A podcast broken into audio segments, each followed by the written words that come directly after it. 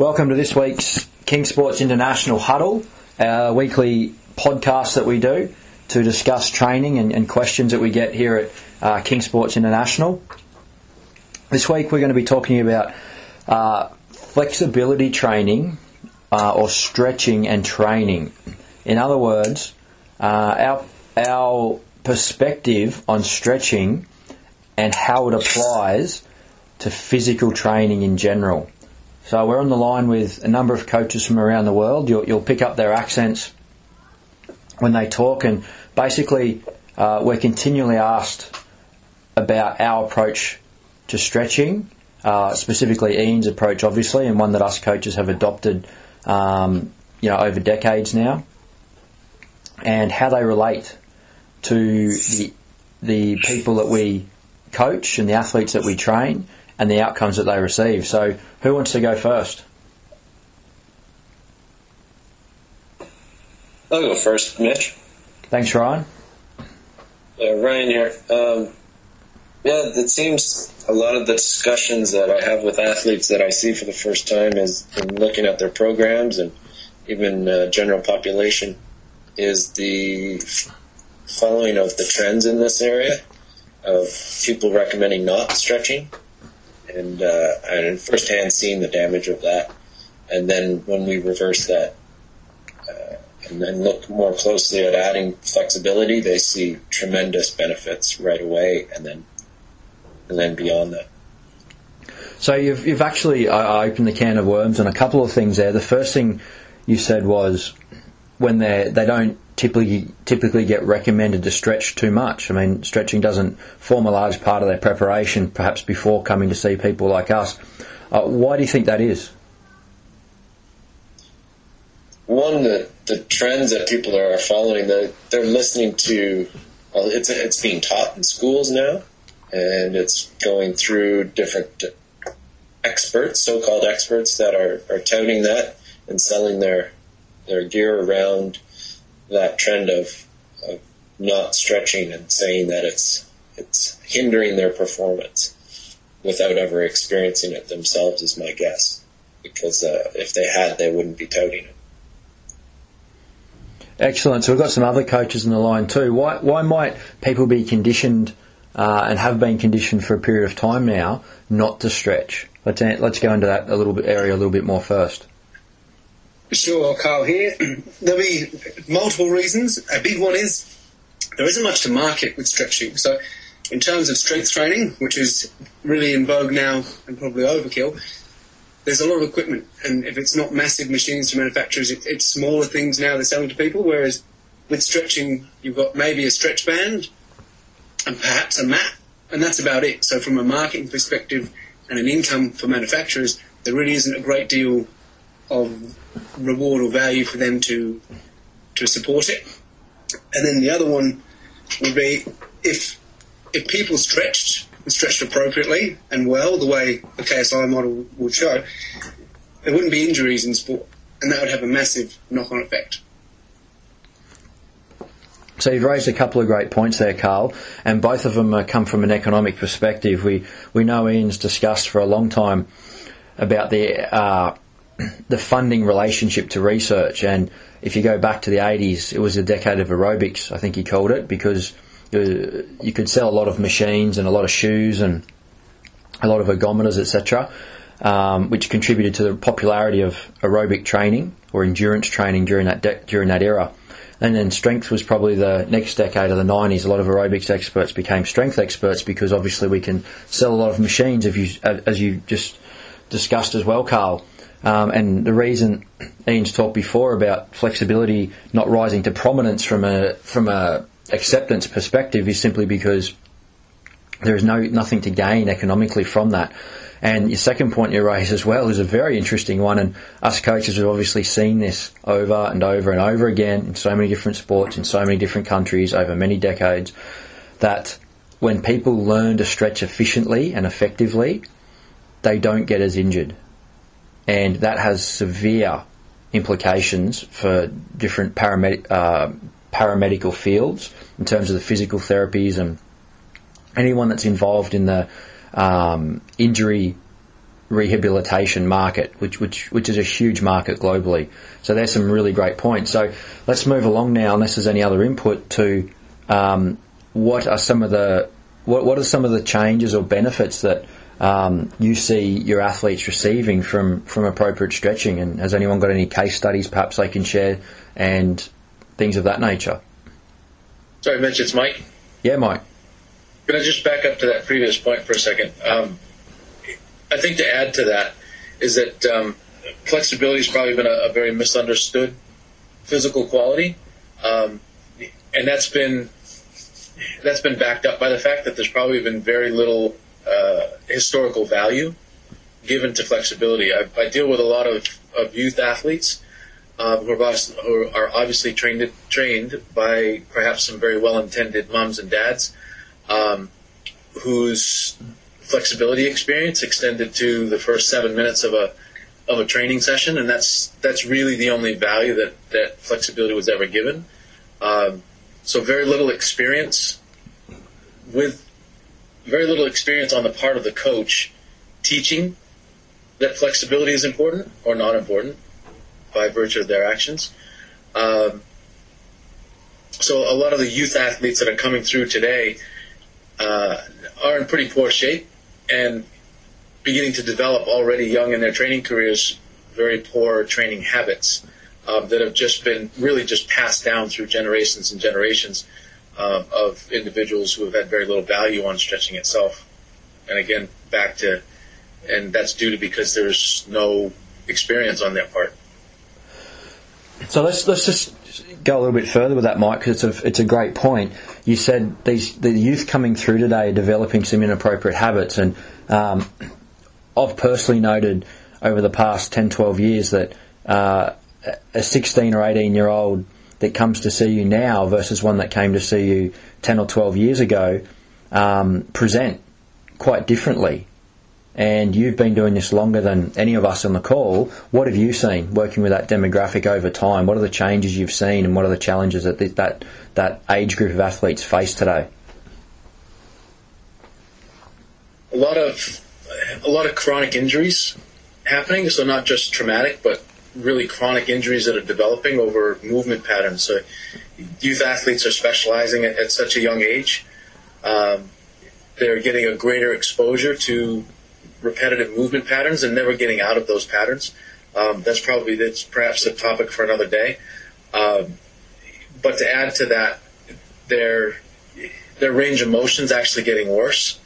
Um, I'm seeing young athletes present with hip issues, as an example, um, and extending into the low back that uh, you probably wouldn't expect to see in, until someone's into their into their 20s, even into their 30s, after years and years of, of, of hard training. And, and, now I'm seeing that at the age of um, 13, 14, 15.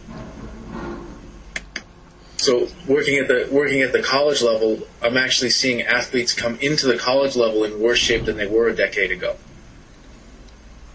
Just... And experiencing injuries that um, it should perhaps never even happen. So we're not limiting this to hips, but I'll use swimmers as an example. Um, I'm seeing seeing more and more swimmers come into come into come into the college level already having shoulder surgery and there's no most there's almost no impact in swim. So unless you swim into a wall, you theoretically you shouldn't be hurt. But the uh, the repetitive movement patterns um, and the lack of the lack of range, these kids are just getting tighter and tighter. It's all contributing to a, a higher incidence of injury. Absolutely, it's a scary trend that's happening, and of course, uh, the people responsible for, for, for addressing these injuries they're not going to slow it down because that would take money out of their pocket. I know that's perhaps a little bit of a conspiracy theorist perspective, but um, you do have to look at the economic realities of situations and where the money flows, focus often goes. So we are talking about an area that not a lot of people uh, wish to address, and it probably steps on a few t- people's toes as well. Now, all of you coaches have mentioned experience. You've mentioned, uh, and Mike, you put it very well that um, kids coming through are trained by well-intended mums and dads who have very limited experience in stretching, and then they go into programs with people who have very limited personal experience in stretching, and then that becomes the athlete's experience, and then they end up um, not fulfilling their potential. So, how does someone gain personal experience in stretching? The long and short of that one, Mitchell, is by doing. And from personal experience, I, I followed some of the the trends in the past. Stretching will make you weak and all this sort of stuff. And as um, someone who competes in strength sports, I, I followed that for a time, led to a, a, lot of personal injuries. Whereas I had to find a way to resolve these. And I was fortunate enough to come across Ian and his material, started implementing stretching, and lo and behold, my body improved drastically. And a lot of things I was told I'd never be able to do, I was able to do. So step one is, is learn by doing it yourself. And then a great way to do it is find someone else who has developed these skills by doing. So again, they've experienced it and they know how to do it. Whereas now I get to help other people do the same sort of thing. So as Mike's mentioned before, a lot of really young kids uh, that I see in a real bad way, and most of it's because their stretching's non-existent, or if it's done, it's a, a couple of minutes before you know a 90-minute or two-hour training session. So the ratio is hugely out, out of whack. Um, and really simply, I had an eight-year-old girl the other day I, I, caught up with, and she had some pain, and it was really as simple as giving her a, stretch and teaching her how to relax her body, and, and magically her body came good really, really quickly. So when taught appropriately, magic happens. So just Carl, you're a you're an athlete that competes in powerlifting and different strength sports. That's correct. Yeah, that's correct. I, and, and I you, do some powerlifting and I, I dabble in strongman here and there. Excellent. And so you've, you've competed a, at a high level and you've continued to improve and get better and better and less injured as you've stretched more and more throughout your career. Is that correct? That's correct. It's, it's more of a delayed gratification. So I, I, completely went back to square one, I suppose, and it was humbling. So the, the biggest challenge for most people, especially with strength, is is the ego. And as soon as you, you realise that and put it at the door, it's it's really quick to get a result. So my, my lifts increased significantly. So I added 30 kilos to my deadlift within about three month period, and the only thing that had really changed was I spent a lot more time working on my flexibility. So if anything, my strength training had been backed off because my focus was on flexibility for that, that cycle, and yet significant improvement. That's a fantastic testimonial, and for people that um, are familiar with powerlifting, you'll understand that there's no no real equipment that contributes to the deadlift. It's probably one of the most true strength lifts going around, whereas there's often a lot of equipment used in benching and squatting that can um, impact the outcome of that lift. But the deadlift is one that uh, re- re- requires no equipment. There's no benefit other, other than you just get stronger or you don't. So that's a phenomenal testimonial, um, Carl, um, to the benefits of doing this. And what about anyone else? What, how, how have you come? How have you understood flexibility? I mean, for a lot of a number of us on the call here have been through university. A number of us on the call here have been through coaching certifications, etc. How have you learnt to stretch? Firstly, and then secondly, impact those teaching on teachings on others. Yeah, for me, Mitch, it's Ryan here. Uh, getting in the vicinity of someone that knows how to stretch is, uh, has changed my view of it dramatically. So the first time I met Ian and was at one of his events, we we began stretching, and I've never experienced anything like that.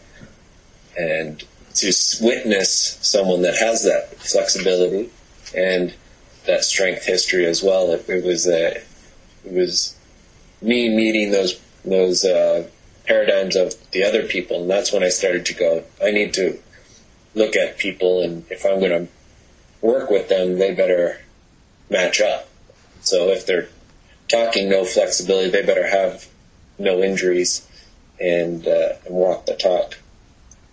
And then that's very similar experience to both Carl and, and Mike with seeing uh, athletes and then having like I've seen similar like 12, 13, 14 year olds with chronic knee pain, back pain, and uh, they've been seeing professionals in every realm, and then through flexibility and teaching them how to, to stretch and to balance out their stretching to their to their strength work, and they'll see dramatic results within a week and a month, uh, where they didn't see anything for for extended periods, up to years. So that's just a, a starting point. Excellent, Ryan. It's probably more than just balancing out their flexibility with their strength work, as Mike talked about earlier. A lot of athletes play a sport, and those sports require um, drills that are often repetitive in order for them to execute the drill at the level uh, that, that optimizes their performance. So it's not only a matter of balancing out their strength work, it's also a matter of balancing out their their entire training volume. Because as we know, a lot of training is tension producing.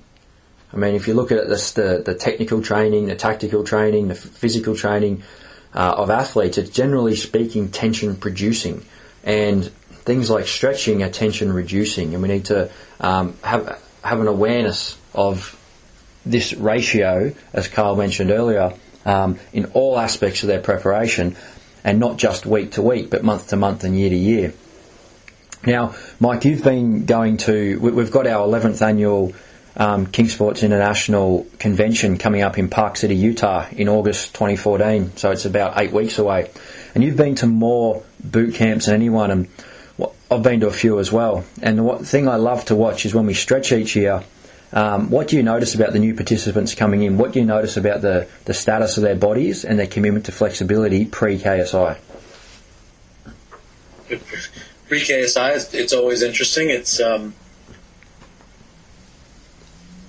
I don't think they ever anticipated how much work it could actually be, um, how challenging it can actually be. It's it's um, I think evidence of, of perhaps the mindset that you have to have when you when you go into that kind of flexibility session and have that kind of experience because it's unlike training for the other any of the other three qualities strength speed or endurance uh, your mindset's very different it's one of the um, it's one of the benefits that I, I, think are not very often explored and, and, you can't explore it until you've actually uh, it's not a I should put it this way it, it's not a um, it's not an academic experience it's not an intellectual comprehension of something um, it's a true physical appreciation. You, will never know it until you've actually done it.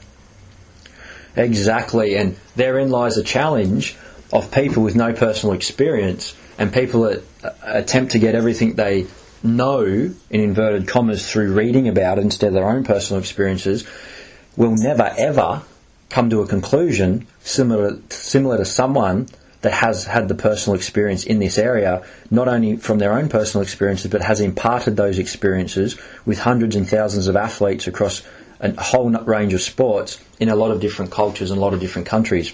Now, John, can you hear me? Yeah. Excellent. So, John, you're, you're yeah, hear you. excellent. You're a competitive bodybuilder, and we're obviously talking about flexibility. Um, what's uh, we're talking about the benefits of flexibility as they relate to, to physical preparation. As far as your own preparation for um, your physical endeavours, how have you found flexibility impact that?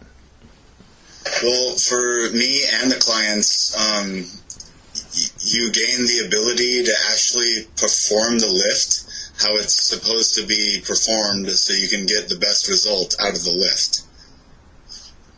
And as a, um, as a comment uh, about what you guys were talking about about the stretch session, as somebody who's been, uh, you know, I, I just did the camp last year for the first time, and what I gained from doing that stretch session, because I was stretching before, but after I went through that stretch session, I gained a better appreciation for the time that the stretches need to be held, the progressions of each stretch, and then also how important the repeats are and how much looser you get each repeat that you do.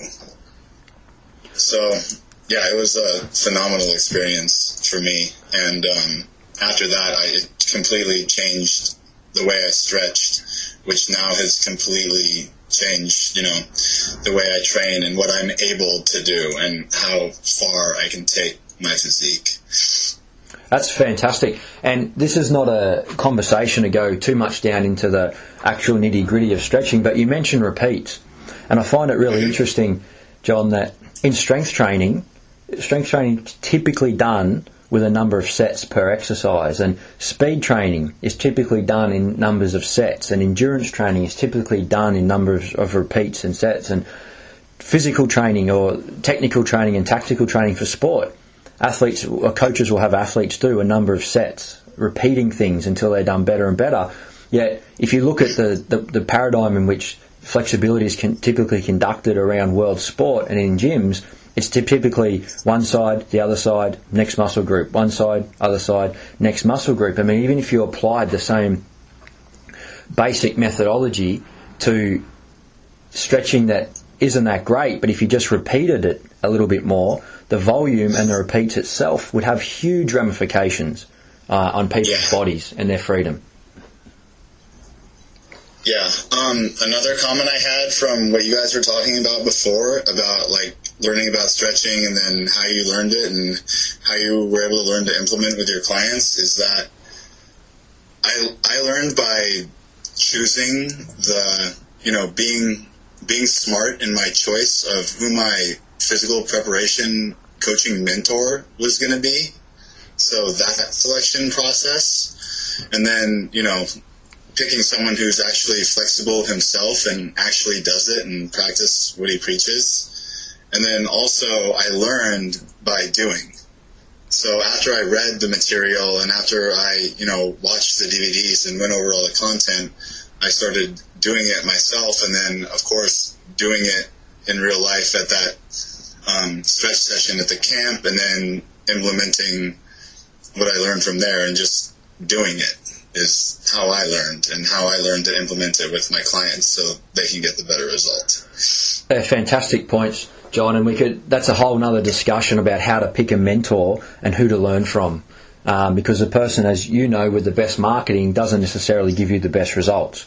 Um, and Ian's actually talked about there's an inverse correlation between someone's marketing expertise and their actual competencies as a coach. But like we said, it's a discussion for another day. And you're spot on. I mean, all the coaches that come through our program, particularly as they progress to the more advanced levels of our program, will get a, a higher commitment to stretching and a deeper appreciation as the year go as the years go on, um, because they'll notice it firstly in their own bodies and then in the per- people that they work with, and training becomes very different uh, as time goes on because.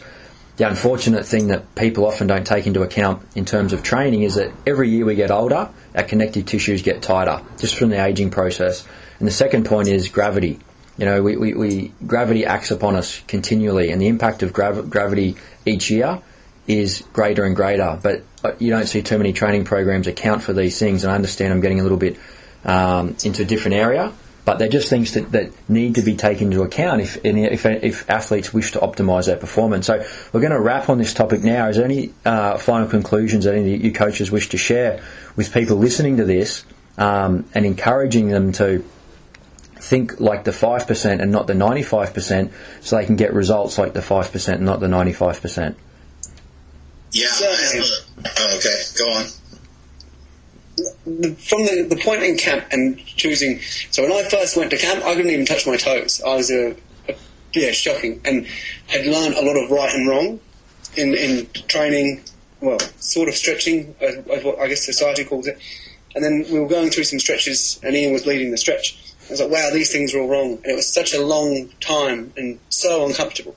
And the challenge wasn't just the physical, whereas I didn't really, it didn't click for me until uh, probably three or four weeks later, I had a chat with Ian and he said, look, do it for a period of time, give yourself three months. If you don't find any value, don't do it anymore. I thought, well, that makes a lot of sense. I'll do that. And had been applying it, and then one day it just clicked. My, my mind let go, all the rubbish went out, and once you can, like when the mind lets go, the body just releases, and then I hit range I'd never hit before. So a lot of the key is, is learning to let go of all the stuff that doesn't serve you, and then the body will follow suit. Ah, such great guidance, Carl. And we could we could do a whole topic on the on the concept of letting go, uh, and not just physically, but maybe we'll address that down the track. John, Um, what I was going to say is back to the uh, bodybuilding question is, I mean, if you just break it down to some basic, basic variables of what builds muscle, you have your time under tension, and then you have your range of motion.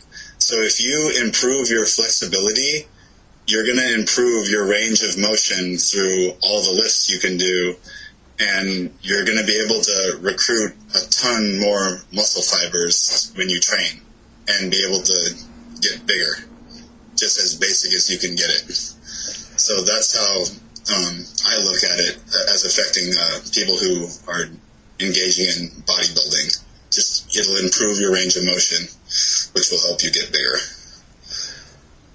That's fantastic guidance, and a lot of that's obviously from your own personal experience and looking at bodybuilders in history as well. I note that a lot of them are, are incredibly flexible uh, when you look at old pictures in magazines and um, talk to a lot of old school bodybuilders. There was a big component of their training that um, has probably lessened in some demographics over the years. Any other final conclusions uh, or anything people wish to share before we wrap this?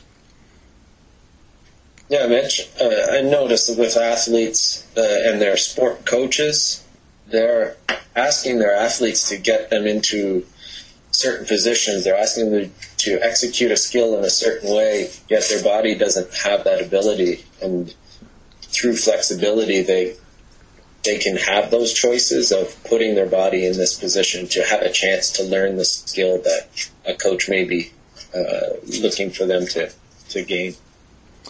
That's a great. That's a great concluding comment, Ryan. Um, having choice to put your body where you want it to be, to put your body into a position where you wish it to be, um, and that in itself uh, is a is a fantastic concept and one that every athlete would aspire to. But unfortunately, sometimes doing more training takes you further and further away from being able to put your body in that position, as we have noted. So.